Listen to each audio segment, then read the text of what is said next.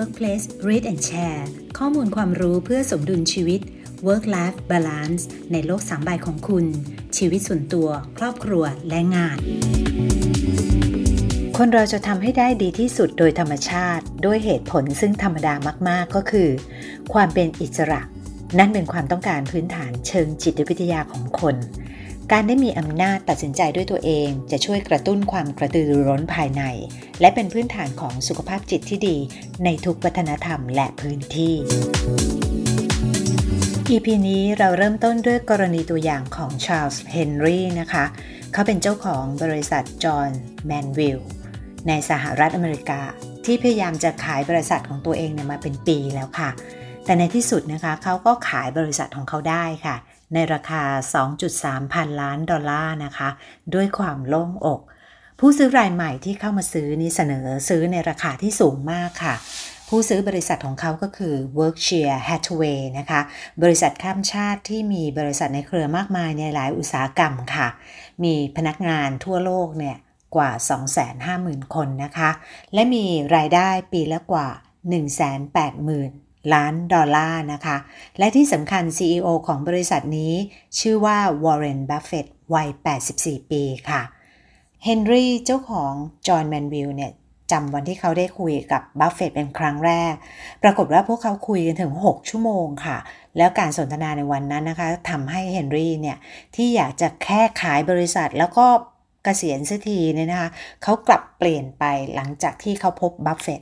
ชีวิตเกษียณของเฮนรี่เนี่ยต้องเลื่อนออกไปค่ะ เพราะเขาตัดสินใจจะรับตำแหน่ง CEO ของจอห์นแมนวิลต่อไปนะคะ และก็ไม่ใช่แค่ผ่านช่วงหัวเลี้ยวหัวต่อนนี้เท่านั้นนะคะ เขาได้ตัดสินใจให้เวลากับบัฟเฟตอีก 4 ปีครึ่งบัฟเฟตเปลี่ยนใจเขาได้อย่างไร ความสำคัญก็คือวิธีการบริหารที่ไม่เหมือนใครของบัฟเฟตค่ะ ซึ่งรวมถึงการมอบอำนาจในการตัดสินใจ ให้พนักงานที่ขึ้นกับเขาโดยตรงนะคะ แทนที่จะคอยคุมการทำงานของพวกเขาตลอดเวลาด้วยการโทรศัพท์ไปจิกทุกสัปดาห์ หรือว่าประชุมเดือนละครั้งบัฟเฟตปล่อยให้พวกเขาจัดการกันเอง แต่ก็พร้อมเสมอนะคะ เมื่อพวกเขาต้องการความช่วยเหลือ น้อยครั้งค่ะที่บัฟเฟตจะออกคำสั่งให้ทำนู่นทำนี่นะคะ แต่จะตั้งคำถามในฐานะคนนอกที่ไม่ได้คลุกอยู่กับงานประจำวัน จนกระทั่งพวกเขาเนี่ยอมองเห็นปัญหาได้กระจ่าง แล้วก็เกิดความรู้ความเข้าใจบางอย่างขึ้นเอง การบริหารของบัฟเฟตคือการหาคนที่ทำงานไม่หยุดหย่อน แล้วก็หมกมุ่นกับความสมบูรณ์แบบเหมือนกับเขา จากนั้นก็ปล่อยให้คนเหล่านั้นเนี่ยทำงานไปโดยเขาไม่เข้าไปยุ่งเกี่ยวด้วย เขาแค่แสดงความใส่ใจแล้วก็ชื่นชม แต่ไม่ลงไปจัดการเรื่องเล็กๆ น้อยๆค่ะ วิธีบริหารของบัฟเฟตเนี่ยตรงข้ามโดยสิ้นเชิงนะคะ กับการบริหารขององค์กรส่วนใหญ่ในปัจจุบัน ซึ่งผู้บริหารเนี่ยมักจะเป็นผู้ที่กำหนดทิศทาง แล้วก็พนักงานเป็นผู้ลงมือทำตามวิสัยทัศน์นั้นนะคะ การอนุญาตให้พนักงานมีอิสระในการทำงานเนี่ยจะทำให้เกิดความรู้สึกเป็นเจ้าของนะในมุมมองของบัฟเฟตเองเนี่ย ถือว่าสิ่งนี้เป็นการลงทุน ซึ่งจะจ่ายเงินปันผลให้ในรูปของแรงจูงใจ ความจงรักภักดีต่อบริษัท รวมถึงความรู้สึกผูกพันแล้วก็มีส่วนร่วมกับงาน ซึ่งสิ่งเหล่านี้นับเป็นไอเดียที่ท้าทายอย่างยิ่งค่ะ ในช่วงสงครามโลกครั้งที่2เนี่ยนะคะมีแนวคิดซึ่งถือว่าล้ำยุคมาก ๆ ในช่วงนั้นค่ะ และเป็นคำแนะนำที่หลาย ๆ องค์กรเนี่ยเอาไปใช้อย่างได้ผลในช่วงยุคนั้นนะคะ ก็คือการจ่ายเงินตามผลงาน การทำแนวทางปฏิบัติงานให้เป็นมาตรฐานเดียวกัน และการเฝ้าดูอย่างใกล้ชิด ซึ่งเชื่อว่าจะทำให้ผลิตภาพนั้นดีขึ้นค่ะ แต่เมื่อไม่กี่ปีนี้เองนะคะที่แดนแอเรลีนักเศรษฐศาสตร์พฤติกรรมแห่งมหาวิทยาลัยดุกนะคะได้ศึกษาทดลองสมมุติฐานอันหนึ่งขึ้นมา คือการจ่ายเงินมากขึ้น จะนำไปสู่ประสิทธิภาพที่ดีขึ้น จริงหรือไม่ เมื่อดูผิวเผินเนี่ยนะคะโบนัสก้อนโตเนี่ยน่าจะเป็นแรงจูงใจให้พนักงงานทำงานหนักขึ้นใช่ไหมคะ ยิ่งจ่ายมากเนี่ยคนก็จะทำงานมากขึ้น และเมื่อทำงานมากขึ้น พวกเขาก็จะทำงานได้ดีขึ้น แต่สิ่งเหล่านี้จริงหรือเปล่า และสิ่งที่ทีมของนักวิจัยแห่งมหาวิทยาลัยดุกได้ค้นพบก็คือ พวกเขาได้ทำการทดลองในอินเดียนะคะ ซึ่งมีค่าเงินเนี่ยค่อนข้างถูกทำให้พวกเขาสามารถเสนอรางวัลสูงๆสำหรับผลงานที่ดีได้ ในการศึกษาเนี่ยพวกเขาได้ขอให้ผู้เข้าร่วมทำงานได้ใช้ความจำแล้วก็สมาธินะคะ โดยเลือกมากลุ่มหนึ่ง แล้วแบ่งคนกลุ่มนี้เนี่ยออกไปเป็น 3 ประเภท 3 กลุ่ม ตามเงื่อนไขที่เขากำหนดนะคะ ซึ่งได้แก่กลุ่มแรกเนี่ยคือกลุ่มที่โบนัสต่ำซึ่งได้โบนัสเท่ากับค่าจ้าง 1 วันค่ะ ส่วนกลุ่มที่ 2 ก็คือกลุ่มที่เรียกว่ากลุ่มโบนัสปานกลางนะคะ ซึ่งได้โบนัสเท่ากับค่าจ้าง 2 สัปดาห์ และกลุ่มสุดท้าย คือกลุ่มที่ เรียกว่าโบนัสสูง ซึ่งจะได้โบนัสเนี่ยเท่ากับค่าจ้าง 5 เดือนเลยทีเดียวค่ะ สิ่งที่ต้องการรู้ก็คือเงื่อนไขใดที่จะทำให้ ผู้เข้าร่วมเนี่ยมีผลงานดีที่สุด ปรากฏว่ากลุ่มโบนัสต่ำแล้วก็โบนัสปานกลางนี่นะคะทำได้ไม่ต่างกันค่ะ ทั้งสองกลุ่มทำผลงานออกมาค่อนข้างดี แต่ปรากฏว่ากลุ่มที่ 3 โบนัสสูงนั้นไม่ได้เป็นเช่นนั้นค่ะ ผู้เข้าร่วมกลุ่ม ที่จะได้โบนัส 5 เดือน กลับทำงานได้แย่กว่า 2 กลุ่มแรกอย่างน่าประหลาดใจเลยนะคะ ทั้งที่ได้โบนัสมากกว่า 150 เท่าจากการทำงานแบบเดียวกัน เหตุที่เป็นเช่นนี้ก็เพราะว่าความยั่วยวนของรางวัลอาจส่งผลเสียได้ค่ะ เมื่อไหร่ก็ตามนะคะ ที่เดิมพันนั้นมันสูงมากผิดปกติ ร่างกายของคนเราเนี่ยมันจะมีการตอบสนองแบบสู้หรือหนี เราอาจจะ เห็นในวงการกีฬานะคะมีคำเรียกสถานการณ์แบบนี้ว่าสำลักหรือว่าโชกิ้งค่ะ เมื่อไหร่ก็ตามนะคะที่รู้สึกกดดันทางจิตใจ กล้ามเนื้อของเราเนี่ยมันจะเกร็งโดยอัตโนมัติทำให้การเคลื่อนไหวพื้นๆ เช่นการหายใจนั้นลำบากมากขึ้นค่ะ คุณผู้ฟังคะในการศึกษาครั้งต่อมานะคะ กลุ่มของ a r ร r y เนี่ยได้ทำการทดลองแบบเดียวกัน โดยปรับเปลี่ยนโจทย์บางอย่างเล็กน้อยค่ะ โดยให้ทำแบบฝึกหัดนะคะ 2 แบบฝึกหัด โดยจัดทำเป็นชุดแรกเนี่ยค่อนข้างเหมือนกับงานที่เคยทำนะคะ คือต้องใช้ความจำแล้วก็สมาธิเพิ่มขึ้นมา โดยการที่เน้นให้คิดหนักยิ่งขึ้นค่ะ เขาให้ทำโจทย์คณิตศาสตร์ค่ะ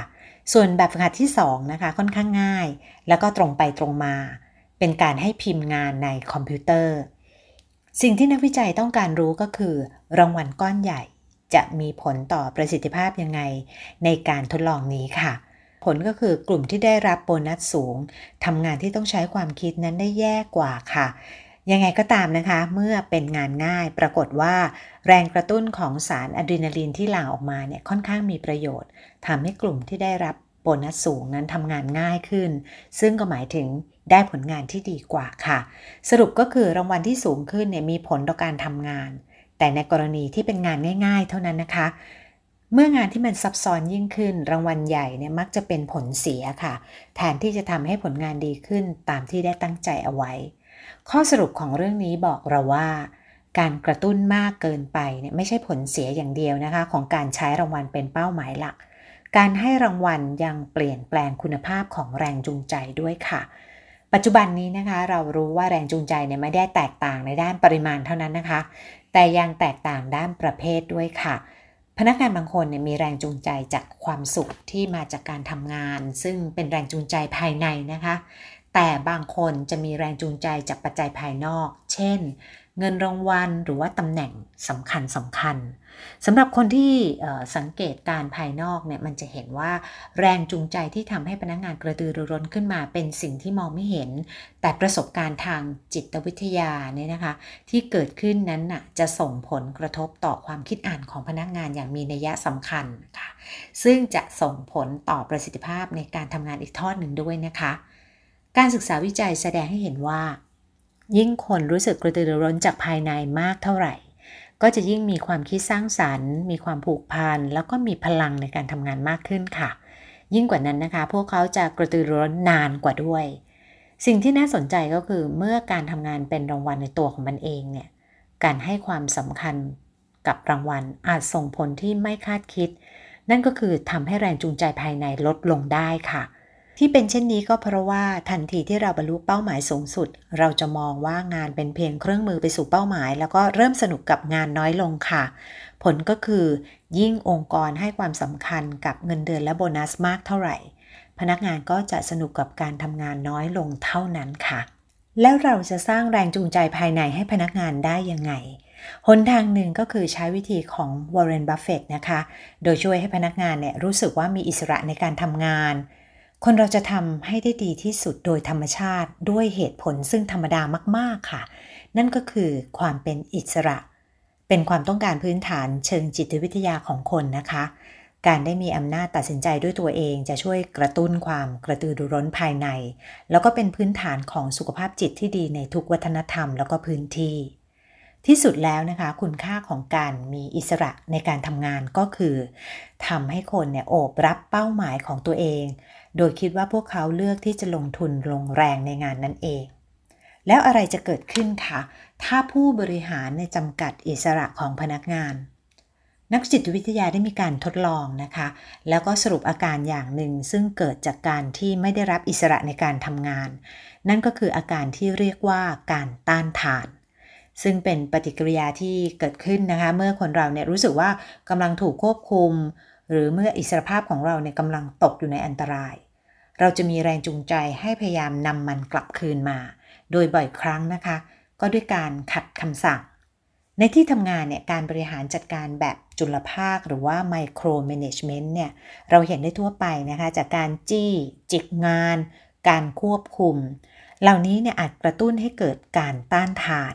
ซึ่งบางครั้งเนี่ยผู้บังคับบัญชาอาจไม่เห็นในทันทีนะคะ และก็แน่นอนว่าการต้านทานขั้นสูงสุดที่เกิดขึ้นในหน่วยงานก็คืออัตราการลาออกที่สูงขึ้นค่ะ การศึกษาเนี่ยนะคะได้แสดงให้เห็นว่า ยิ่งพนักงานรู้สึกว่าไม่มีอิสระในการทำงานมากเท่าไหร่ พวกเขาก็จะคิดหางานใหม่มากขึ้นเท่านั้น การจำกัดอิสระในการทำงานไม่เพียงแต่ทำให้เกิดการกำบดชั่วครั้งชั่วคราวเท่านั้นนะคะ แต่ยังสร้างวงจรของการพึ่งพา ที่ทำให้พนักงานเนี่ยไม่คิดริเริ่มในการทำงานอีกด้วย เมื่อไหร่ที่ผู้บริหารควบคุมมากเกินไป พนักงานจะนั่งรอคำสั่งอย่างเดียวนะคะ เรื่องนี้เนี่ยดูแล้วอาจจะเหมือนว่าไม่เป็นไร โดยเฉพาะกับการบริหารแบบดั้งเดิมสายพันธุ์การผลิตในโรงงาน แต่สำหรับเศรษฐกิจความรู้ใหม่เนี่ยการที่พนักงานไม่คิดเริ่มทำอะไรด้วยตัวเองเนี่ยจะทำให้ผู้บริหารและองค์กรต้องเสียเวลามากขึ้นในระยะยาวค่ะ คุณผู้ฟังคะ แล้วอะไรคือศิลปะแห่งการสร้างอิสระในการทำงาน นักจิตวิทยาเนี่ยได้แนะวิธีสร้างความรู้สึกอิสระในการทำงานขึ้นมานะคะ ประเด็นแรกก็คือ จงให้เหตุผลที่มีความหมาย สิ่งแรกที่ต้องมีความเข้าใจร่วมกันก็คือ เราทำไปเพื่ออะไร ผู้บริหารในบางทีบางครั้งเนี่ยอาจจะคิดว่าลูกน้อง รู้แล้วก็เข้าใจเรื่องราวความเป็นมาเกี่ยวกับโครงการนี้ดี เหมือนกับที่ตนเอง รู้เรื่องอยู่แล้วนะคะ แต่อาจไม่ใช่ค่ะ เพราะฉะนั้นเนี่ยนะคะพวกเขาจึงต้องรู้ว่าทำไมโครงการนั้นๆ จึงสำคัญ การศึกษาที่ผ่านมาเนี่ยแสดงให้เห็นว่า เมื่อคนได้รู้เหตุผลที่ดีในการทำงานชิ้นนั้นๆ แล้วเนี่ยนะคะ พวกเขาจะทุ่มเทแล้วก็เห็นความสำคัญของการมีส่วนร่วมของตัวเอง กุญแจสำคัญก็คือต้องสื่อให้รู้ว่าผลสำเร็จของงานนั้นจะเป็นประโยชน์ต่อตัวผู้ทำหรือว่าคนที่พวกเขารักอย่างไร ประเด็นที่2นะคะที่จะสร้างอิสระในการทำงานได้มากขึ้นก็คือ การกำหนดผลลัพธ์ไม่ใช่กระบวนการ เราจะรู้สึกมีอิสระในการทำงานมากขึ้นค่ะ เมื่อได้กำหนดวิธีการทำงานของตัวเองนะคะ เมื่อไหร่ก็ตามที่เราได้วางแผนทำงานเอง เราจะรู้สึกว่ามีความสามารถในการควบคุมสิ่งนั้น รู้สึกเป็นเจ้าของ แล้วก็จะภาคภูมิใจเมื่อเกิดผลสำเร็จในงานของตัวเองค่ะ ดังนั้นการให้โอกาสพนักงานในการวางแผนที่จะสั่งการทุกขั้นตอนจึงมีความสำคัญนะคะ การลดการให้ความสำคัญกับรางวัล เป็นการสร้างอิสระในการทำงานได้อีกเรื่องหนึ่งค่ะ เราพูดถึงเงิน OT หรือว่าโบนัสได้นะคะ แต่จงพยายามอย่าให้มันเป็นเป้าหมายในการทำงานค่ะ เพราะในระยะยาวเนี่ย การให้ความสำคัญที่งานนั้นมันจะดีกว่า การให้ค่ากับเรื่องของโบนัสและเงิน OT ซึ่งอาจดีนะคะสำหรับตัวเลขในบัญชีธนาคารของพนักงาน แต่ไม่ดีสำหรับการสร้างแรงจูงใจค่ะ คุณผู้ฟังคะเมื่อพิจารณาทุกขั้นตอนที่นำไปสู่อิสระในการทำงานของพนักงานแล้วเนี่ย เราจะได้เห็นประเด็นที่ใหญ่กว่าปรากฏขึ้นค่ะ น้อยมากนะคะที่การสั่งจากบนสู่ล่างเนี่ยจะสามารถคงแรงจูงใจภายในตัวพนักงานได้ ผู้บริหารต้องสร้างสิ่งแวดล้อมที่เปิดโอกาสให้พนักงานเป็นผู้นำเท่านั้นค่ะ จึงจะสร้างแรงจูงใจภายในในตัวพนักงานได้ ความปรารถนาที่จะเป็นเลิศจึงจะเกิดขึ้นได้ในหมู่พนักงานค่ะกุญแจสำคัญก็คือการให้พนักงานมีอำนาจนะคะ หาวิธีที่ดีที่สุดในการทำงานเอง แล้วก็ให้ความยืดหยุ่นแก่พวกเขาในการลงมือทำตามแผน น่าประหลาดใจนะคะที่หลายองค์กรเนี่ยยังคงบังคับให้พนักงานต้องทำงานตามตารางเวลาเดิมๆทุกวัน ซึ่งเป็นรูปแบบของการทำงานที่ล้าสมัยนะคะ